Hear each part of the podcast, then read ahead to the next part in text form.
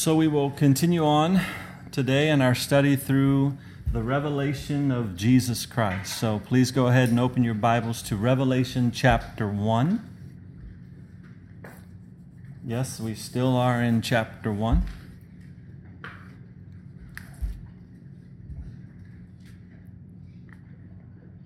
Thus far, we have covered verses 1 through 11.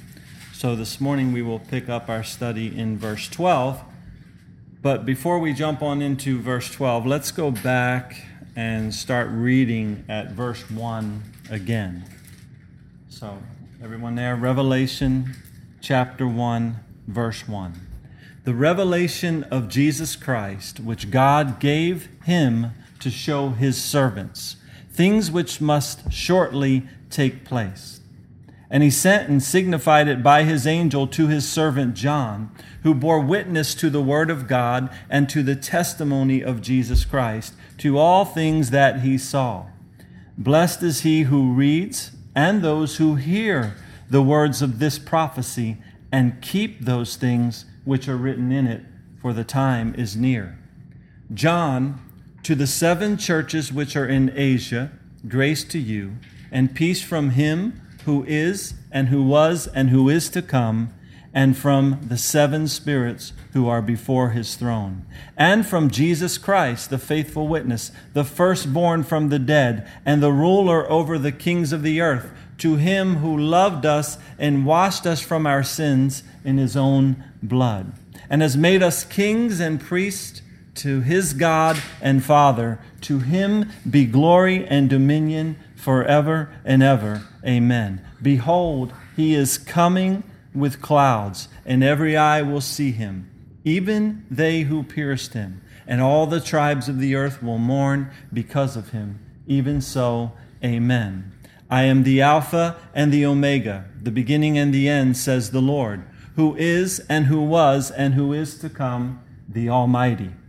I, John, both your brother and companion in the tribulation and kingdom and patience of Jesus Christ, was on the island that is called Patmos for the word of God and for the testimony of Jesus Christ. I was in the Spirit on the Lord's day, and I heard behind me a loud voice as of a trumpet saying, I am the Alpha and the Omega, the first and the last. And what you see, write in a book and send it to the seven churches which are in Asia, to Ephesus, to Smyrna, to Pergamos, to Thyatira, to Sardis, to Philadelphia, and to Laodicea. Now, we covered all of those verses in the past couple weeks. So, now beginning our verses for today. Then, verse 12, then I turned to see the voice that spoke with me, and having turned, I saw seven golden lampstands. Okay, so this is where we begin to see some symbolism begin uh, that begins to be used by the apostle John here. And again, we know that it is Jesus himself revealing all of this to John. We saw that in the previous verses, right? But it is John that has written it down. And we can look back in verse 1 there and, and see that we are reading about a revelation that Jesus is giving to John and that Jesus got from God the Father. But why is there so much symbolism in this book, the book of Revelation? And we will see a lot of it as we continue to go through it. Now, I'm going to take kind of a long route in answering that question the question of why the symbolism in the book of Revelation. Keep in mind, as we study this book, that Jesus Christ, of course, has risen from the dead. He is now in his glorified body. Things have changed from the body that Jesus was born with, right? When he walked on this earth, when he was born as a baby here. You and I, though, however, we're still in these temporary bodies, right? And the, and the Bible calls these bodies of ours today tents. They are temporary dwelling places for our spirit, our souls, right? We all know and we understand that someday we will leave these bodies behind, one way or, one way or the other, right? Now, I want you to mark this page and turn to 1 Corinthians chapter 13.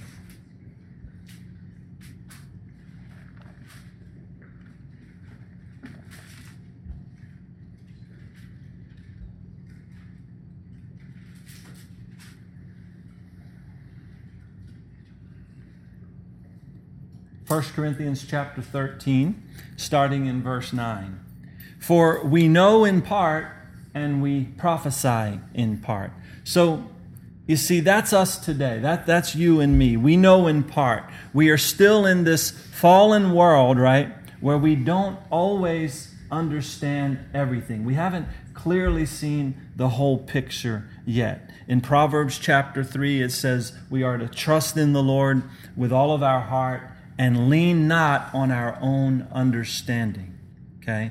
And there's a whole mess, a bunch of stuff that we don't understand yet while we're on this side of heaven. Okay? So what do we do?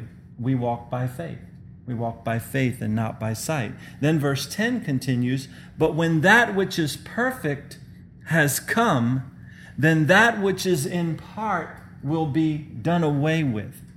So you see, someday Jesus is coming back, and life as we now know it will be done away with. It won't be the way it is now, right? In, in verse 11, it explains when I was a child, I spoke as a child. I understood as a child. I thought as a child. But when I became a man, I put away childish things. So, in other words, things don't remain the same, do they? We kind of wish sometimes that it were, was as carefree as when we were a child. But things don't remain the same. Verse 12 For now we see in a mirror dimly, but then face to face. Now I know in part, but then I shall know just as I also am known. And now abide faith, hope, love. These three. But the greatest of these is love. So the point here is we don't know everything yet, but we do get through this life by faith, hope, and love. So since there is still so much that we don't know. And since Jesus wanted his servants to know this revelation about himself, that's how Revelations chapter 1 started off, right? Jesus wanted his servants to know this about him, right? Well, since he did want us to know this about him, and we only know things in part, he has given us a symbolic way of understanding it as we'll go through the book of Revelation. Jesus wants us to know who he is but again, today, as he now is in his glorified body, in this where Jesus is and the way Jesus is now, it sometimes it's beyond human description how wonderful he is how awesome, how mighty, how powerful. So we know in part, right? So, yes, he once was here on the earth. He once was fully man, but also fully God in human flesh. But he uses in Revelation symbolism to get a message through to John and ultimately to his servants. The original recipients, of course, were those uh, his servants of those seven churches. But this letter's been passed down to us now, and we are his servants that he wants to reveal this revelation to. So as we turn back to Revelation chapter 1, during this time period, right, the time when John wrote this revelation down, it was around the year 96 AD. Christianity was suffering great amounts of persecution during this time. Okay, uh, Nero was in power at once, and then uh, uh, Caesar Domitian came in power after Nero, and he was the one in power during this time. And of course, what they were doing to Christians were, was horrible. It was horrific during that time. And as we saw in verse 9, John was on the island that is called Patmos, and the reason that he was there was because of, or for, as he says, the Word of God and the testimony of Jesus Christ. So, in other words, John was suffering persecution for his profession of faith in Jesus Christ. And John wasn't alone, though, in that suffering. But John was the only of the original apostles of Jesus Christ that, were, that was still alive at this time. He's the only one that went on to die a natural death of old age. But um, there was a man, like I was mentioning, this man, Caesar Domitian. He was in power, and he was a, extremely a very cruel emperor, right? And he ordered for the apostle John to be boiled in oil. And John miraculously survived that event. And Caesar Domitian then ordered for him to be exiled to the island of Patmos, which, is, which was a barren place where they would send prisoners to die. Okay, so that's where John is. That's the picture we're seeing here. That's where he is at this time. Now, another possible reason for the symbolism in this book is that it is written in kind of what you would call a code. Okay? This book could be understood. See, this book could be understood by the believers of that day. And why was it that they could understand the symbolism? Why would the readers of that day understand all this symbolism that we're going to see as we go through Revelation? Well, you see, the book of Revelation contains 404 verses. Okay? And of those 404 verses, 278 of those verses are based in the Old Testament scriptures. Okay? Now, those Old Testament scriptures are not quoted verbatim in this book, but this revelation is based on that Old Testament knowledge. 278 of the 404 verses, you can refer back to the book of Revelation. So the original recipients of this letter, they could understand the symbolism that was used because they understood their scriptures. And this is why, for us, too, it's important to continue to grow in the grace and in the knowledge of the Lord by understanding the scriptures ourselves from Genesis to Revelation. Okay? Now, there's no requirement for that. We have no scriptural law today that says you must know the whole Bible or you will go to hell, but that's not the way we should look at it anyway. We should realize that God has blessed us by giving us these books in this Bible so he can show us how to live this life, how to get through this life, how to be strengthened, and how to be used by him, and how our lives can glorify him, right? It is his desire that we know him. Of course, we know that he first loved us. And he gives us now the opportunity to love him in return. And the more we know him, and by knowing his word, the deeper our relationship will be with Him. Now, it would have been very simplistic here if the Apostle John turned around to see the voice that had spoke with him and he simply saw Jesus standing there as John last remembered him. And John just said, Hey, there he is. He looks like this. And he described him just as Jesus was the last time John had seen him on the earth, right? But instead, Jesus decided to reveal himself to John in this way, using symbolism. Jesus is wanting John and all of his servants to know some new things about him. This is a revelation, right? Remember, Jesus came the first time and he entered the world as a baby. He was weak, he was meek, and, and he entered the world in the same fragile way that we all enter the world today. But when he comes the second time, and when we see him then, he will come with power and glory. It's not the same, it'll be different. Okay? When he came the first time, very few people took notice of him, and even fewer people worshiped him. Okay? But when he comes again, every eye will see him, and every knee will bow before him. Again, it's going to be different. When he came the first time, he went to the cross to pay the price for our sins. And before doing so, he was beaten, he was bruised, he was spat upon, right? He wore a crown of thorns. But when he comes again, he will come as the judge, the King of kings, the Lord of lords, and he will be crowned in a different way.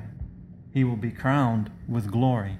He humbled himself as a man, and he came to the earth to be the Savior. When he comes again, he comes as the Almighty, like he says here in Revelations chapter 1. He is the Almighty. So, as we continue to read this revelation, and as we look into the future, John is describing to us not the Jesus who was, but the Jesus who is to come. So he hears this voice and he turns to see, and first of all, seven golden lampstands. I told you I was going to take a long route to get back here, but I wanted to explain that portion of it to you as far as the symbolism. So he turns to see, first of all, seven golden lampstands. And what do the seven golden lampstands represent? Well, remember, I always tell you to always do your best to let Scripture interpret Scripture as much as you possibly can. So, you know, we all we don't have to go very far right now to interpret what the seven golden lampstands were. We just need to jump ahead here in Revelations chapter 1 and look down at verse 20. Here Jesus is going to give us the answer as to what the seven golden lampstands represent or symbolize. He says in verse 20, the mystery of the seven stars which you saw on my right hand and the seven golden lampstands. The seven stars are the angels of the seven churches, and the seven lampstands which you saw are the seven churches. So that's very simple, right? Jesus gives us that interpretation thus far. This is what we see thus far. The seven golden lampstands that John turned around and saw represent the seven churches to whom he is writing to, listed there in verse 11. They were the original recipients of this book. Then, back in verse 13, John continues on and says, And in the midst of the seven lampstands, one like the Son of Man, clothed with a garment down to the feet and girded about the chest with a golden band. So, John here describes the clothing that Jesus is wearing. And it's clothing that is very similar to that of a, what the high priest wore back in John's day. You see, you can read in the Old Testament book, again, here's this symbolism referring us back to the Old Testament. And you can read in the, in the Old Testament book of Exodus, chapter 39, what the garment of the high priest look like. You can read what they wore. Their garments were described as having golden threads in the band that went around the chest of the high priest. Here, with Jesus, though, the entire band is golden. Okay? And what is that symbolic of? Well, we know from the book of Hebrews, which of course points us back to the Old Testament, that Jesus is our great high priest, right? Let's turn there. Let's mark this page again and turn to Hebrews chapter 9. Hebrews chapter 9.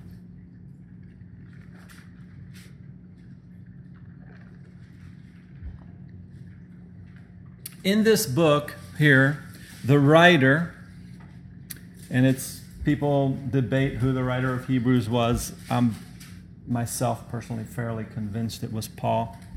But in this book here, the writer is describing the covenants and the ordinances of the Old Testament law, right?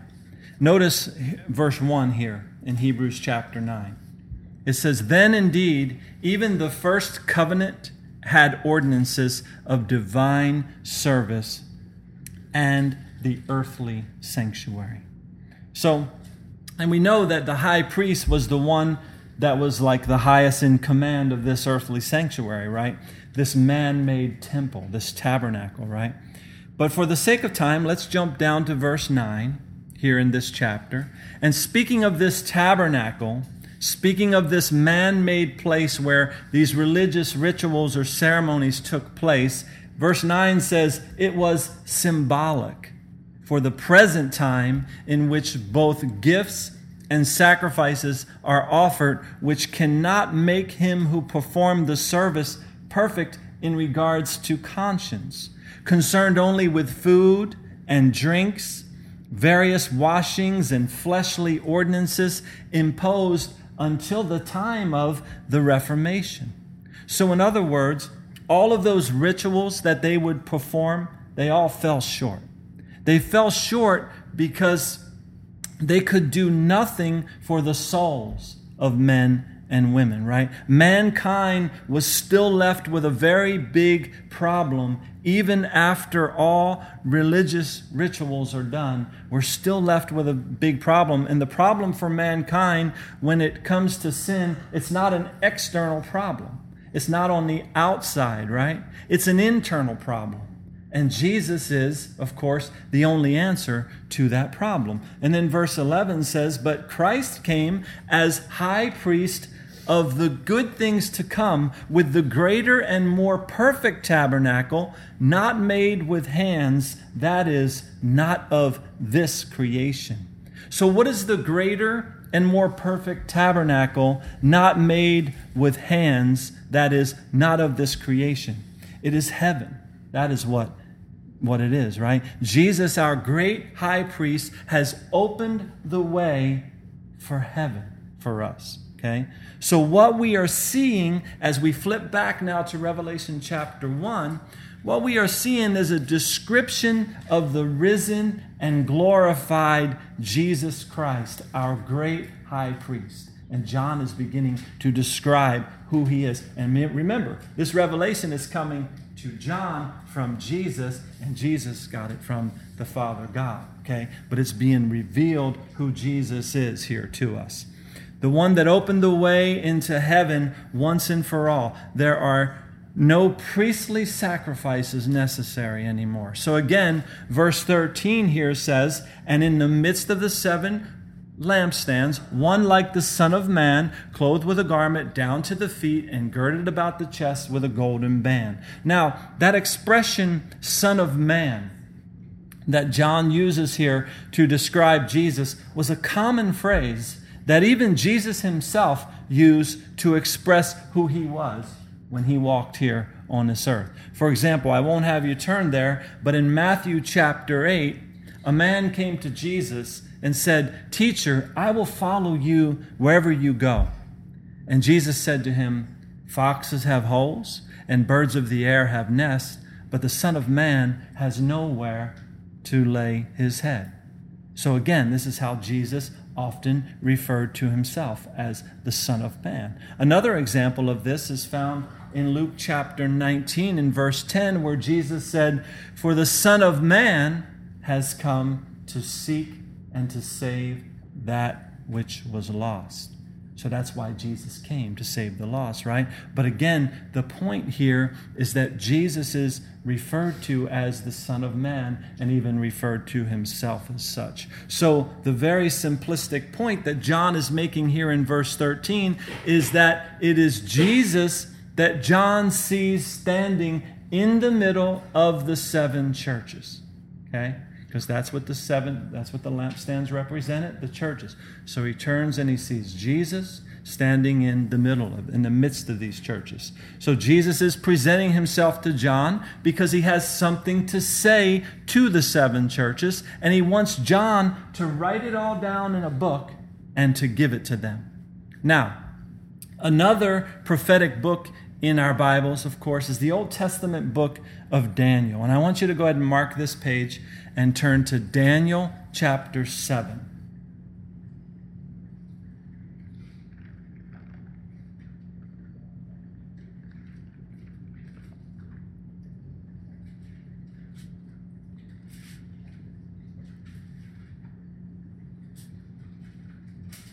Daniel chapter 7.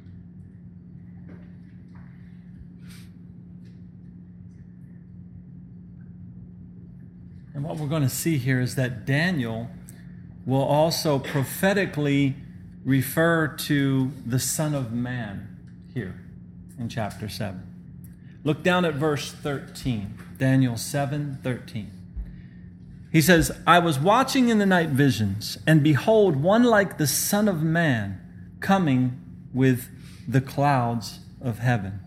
Now, remember last week we talked about that. John was speaking of Jesus and he said, Behold, he is coming with clouds, right? That's what John said. And Daniel continues on here in verse 13 and says, He came to the Ancient of Days, and they brought him near before him. Then to him was given dominion and glory and a kingdom that all peoples, nations, and languages should serve him, right? Remember, every knee will bow, every tongue will confess that Jesus Christ is Lord. His dominion is an everlasting dominion which shall not pass away, and his kingdom the one which shall not be destroyed. So, over 500 years before Jesus came the first time, the prophet Daniel wrote of him. He describes him as the Son of Man, the same way that the Apostle John describes Jesus in Revelation chapter 1. Now, I want you to keep your finger right here in Daniel chapter 7, but go ahead and, and flip back to Revelation chapter 1. We will see that we will refer to the book of Daniel more than once as we go through Revelation. But here in verse 14 of Revelation chapter 1, John continues to describe Jesus. And he says, His head and hair were white like wool, as white as snow, and his eyes like a flame of fire. Okay, now flip, um, keep your finger here and flip back to Daniel 7, verse 9. Daniel 7 9. I watched till the thrones, till thrones were put in place, and the Ancient of Days was seated. His garment was white as snow, and the hair of his head was like pure wool. Now let's go, go back and read that one more time. I watched till thrones were put in place, and the Ancient of Days was seated. His garment was white as snow, and the hair of his head was like pure wool. Now flip back to Revelation chapter 1, verse 14. His head and hair were white like wool, as white as snow, and his eyes like a flame of fire. So Daniel is describing whom he calls the Ancient of Days. The term Ancient of Days refers to the Father God. And that's how Daniel describes him here. Yet John describes Jesus in the same way that Daniel describes the Father God. That is, they both describe him as having hair that is like pure wool. Again, remember, you can't miss this. Jesus said, I am the Almighty. Okay? Now, something else here, though, in regards to wool and the white as snow thing, right? The color white represents purity in the Bible. God is pure, God is holy, God is righteous. But Jesus, who is speaking to John here, is also described as having eyes like a flame of fire. Now, what is fire representative of? Well, fire is often equated in scriptures with judgment. Okay? For example, Jesus is the Almighty, Jesus is holy and pure. Jesus came the first time as the Lamb of God to take away the sin of the world. He put himself into subjection to this world, but someday he will come again as the Lion of Judah right? To execute judgment upon all unrighteousness. He will not come the second time as a lamb, but as a lion to do away with unrighteousness once and for all. It'll be done away with, okay? Remember, we live in a fallen world right now and all have sinned and fall short of the glory of God. Not one of us is righteous or can be apart from Jesus, but Jesus came and he dealt with sin, didn't he? As God in the flesh, Jesus was the only sinless man to have ever walked the earth. Therefore, he could go to the cross and receive the penalty of death for all of the sin of mankind. But he was the Lamb of God which took away the sin of the world. His eyes now, it's different. The symbolism that John's using is uh, uh, it's now judgment. That's some that's shortly. Jesus said these things must shortly take place. Judgment will come. Okay? Because now Jesus is seated in heaven at the right hand of the Father, and he has conquered sin, he has conquered death, and the gospel of the good news is still going forth in the world today. That's why it's so important for us to spread the gospel, because this is the only time people have to get saved. This period's coming to an end someday, okay? And John goes on here in verse 15 and says of Jesus, his feet were like fine brass, as if refined in a furnace, and his voice as the sound of many waters. So, again, his feet were like fine brass, as if refined in a furnace. Again, we just talked about fire representing judgment. And Jesus himself went through the fires of judgment when he was here on this earth. Isaiah 53 5 says that he was wounded for our transgressions, he was bruised for our iniquities. The chastisement for our peace was upon him, and by his stripes we are healed. Right? So Jesus suffered the judgment that all of us deserved. Okay? Now, as John mentions brass here in verse 15, brass is one of the is known as one of the strongest metals, okay, known to man, right? And who Jesus is now as our risen Lord is firmly and forever fixed. Nothing will ever change about who Jesus is. You know, as we go through this life, it seems that, like they say, the one thing that is constant is change. There are good times and there are bad times, aren't there? And none of us likes to go through the fires of hardship. But difficult times can have the effect of refining us and preparing us for a time when we will ever be with the Lord. But praise be to God that when we are in Christ, right, that is when we have surrendered our lives into His hands, we don't have to face the ultimate judgment. And we also know that old things have passed away. And behold, all things have become new, right? Why? Because Jesus suffered judgment for us. Again, he was wounded for our transgressions, he was bruised for our iniquities. So, in this revelation that John again gets from Jesus, we are being shown not the suffering Jesus, but rather the glorified Jesus, the refined Jesus, right? And verse 15 also says, His voice as the sound of many waters. Now, I'm sure you can imagine the power and the sound of many rushing waters, right? And this is what the voice of Jesus was like to John here just a very powerful voice, right? It's kind of amazing when you see that, but yet we know that today, by the Spirit of the Lord, He can speak to us in a still small voice. He's still compassionate and loving and kind toward us that we can, that he can still speak to us today. And of course he speaks to us through his word, but he speaks to us in his spirit and our spirits as well through his word. And he speaks to us in that still small voice, but yet John says, This is who he is. This is who is coming again. This is the Almighty. Okay? And then verse 16, he had in his right hand seven stars. Out of his mouth went a sharp two edged sword, and his countenance was like the sun shining in its strength. Now, let's just very simply interpret the seven stars here, again, with the Word of God, right down in verse 20, it tells us the seven stars are the angels of the seven churches. So we are seeing in this revelation that these seven angels are under the command of the Lord. They are in his right hand, okay, which represents they're under his command and power. And they will do what he tells them to do. And we're going to see that as we continue through Revelation. Then, also speaking of Jesus, it says in verse 16 there that out of his mouth went a sharp two edged sword.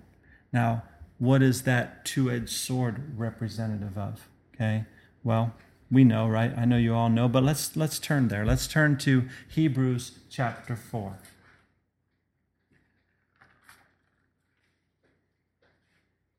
Hebrews 4 verse 12 and remember I'm, i asked the question what does that two-edged sword represent okay verse 12 for the word of god is living and powerful and sharper than any two-edged sword piercing even to the division of soul and spirit and of joints and marrow, and is, and is a discerner of the thoughts and the intents of the heart.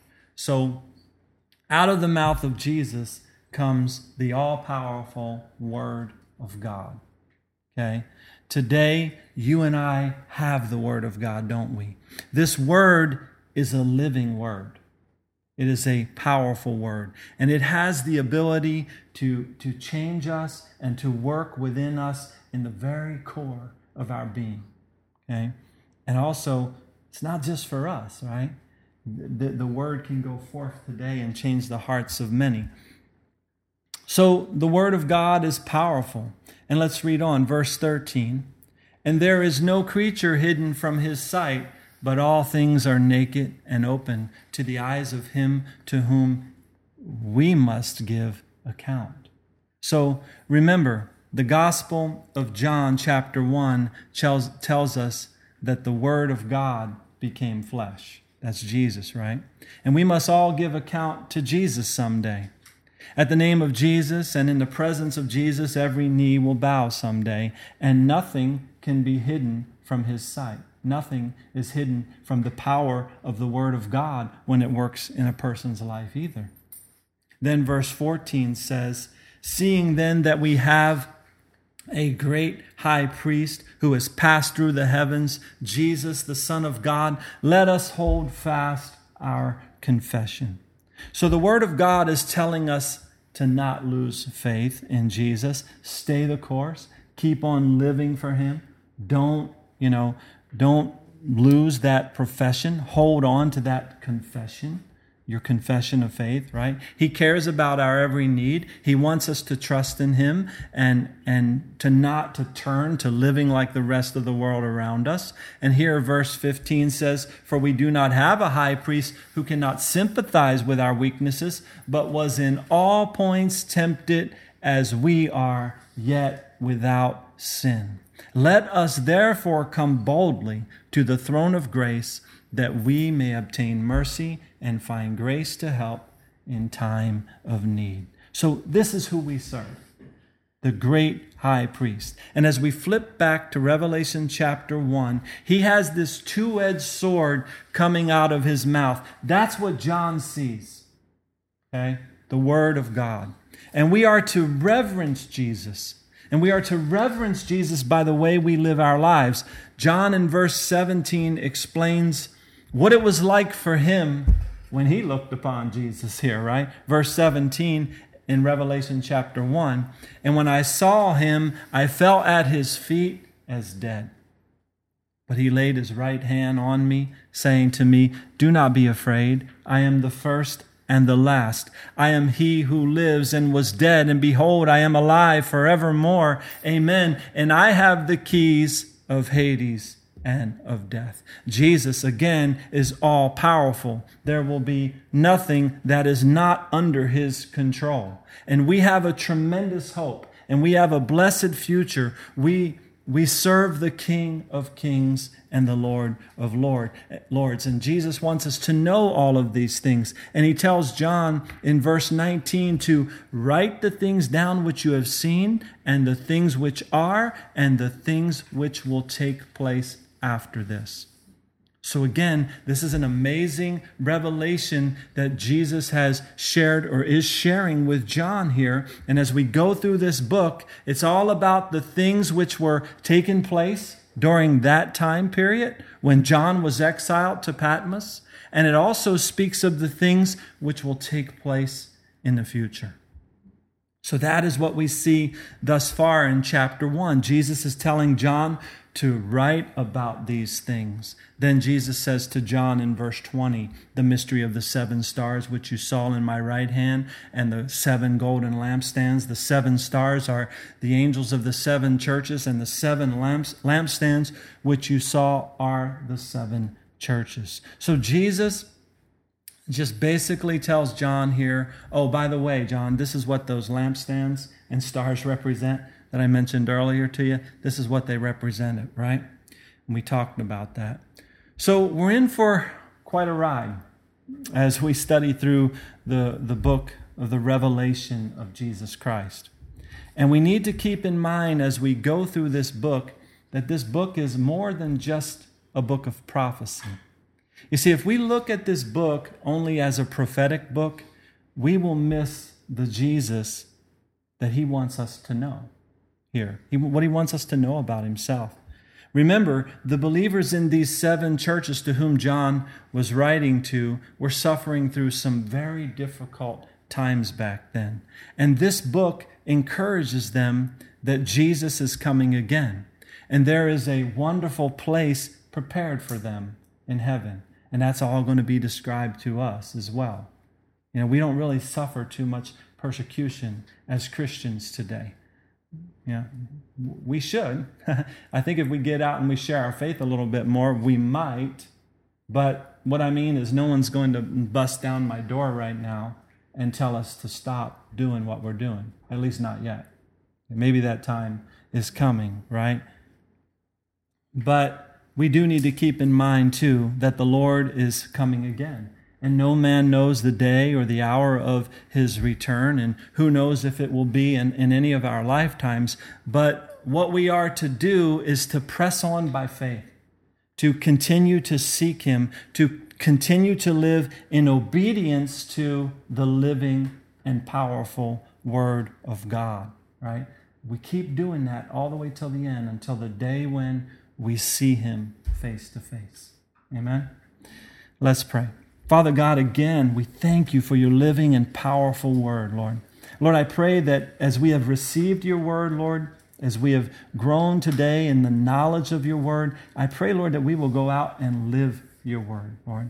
That we will share your love with people, the gospel, Lord. For we know that we live in that time right now where whosoever will can come. They can come to you, Lord, by faith and receive you. But Lord, that day is coming when that time will be no more. And you will come and you will execute judgment, Lord. But Lord, we pray for our hearts as believers, Lord, that those that you put in our path, those that are around us, family members and friends, Lord, people that we work with, Lord, that we would be able to share your love and your grace with them now. But Lord, again, we thank you for this time in your word. We pray your blessings upon this day as we move forward in it. In Jesus' name, amen. Amen.